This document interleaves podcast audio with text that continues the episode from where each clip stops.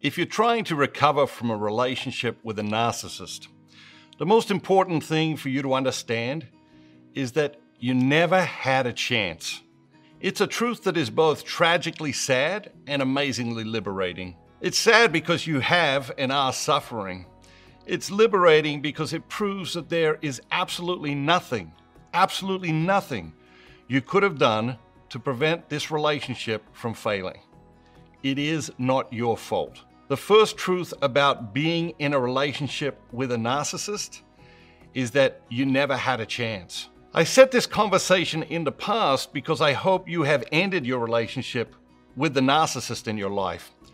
But the truth is, you may have to work with him, you may have children with her, and even if you never have to see or speak to your narcissist ever again, that person will always be in your life.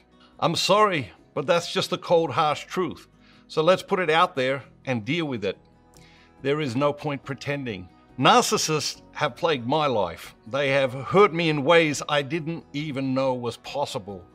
It is dizzying how quickly a narcissist can move from charm to harm and back to charm again, and then pretend that the harm never took place or that it was your fault. Just don't be drawn into the state of mind that gets you thinking you could have done something to save that relationship.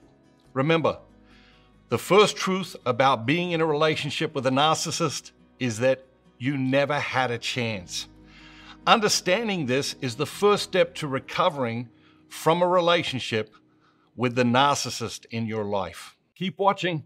This is the healthiest binging you will ever indulge in. Click here to keep discovering the best version of yourself.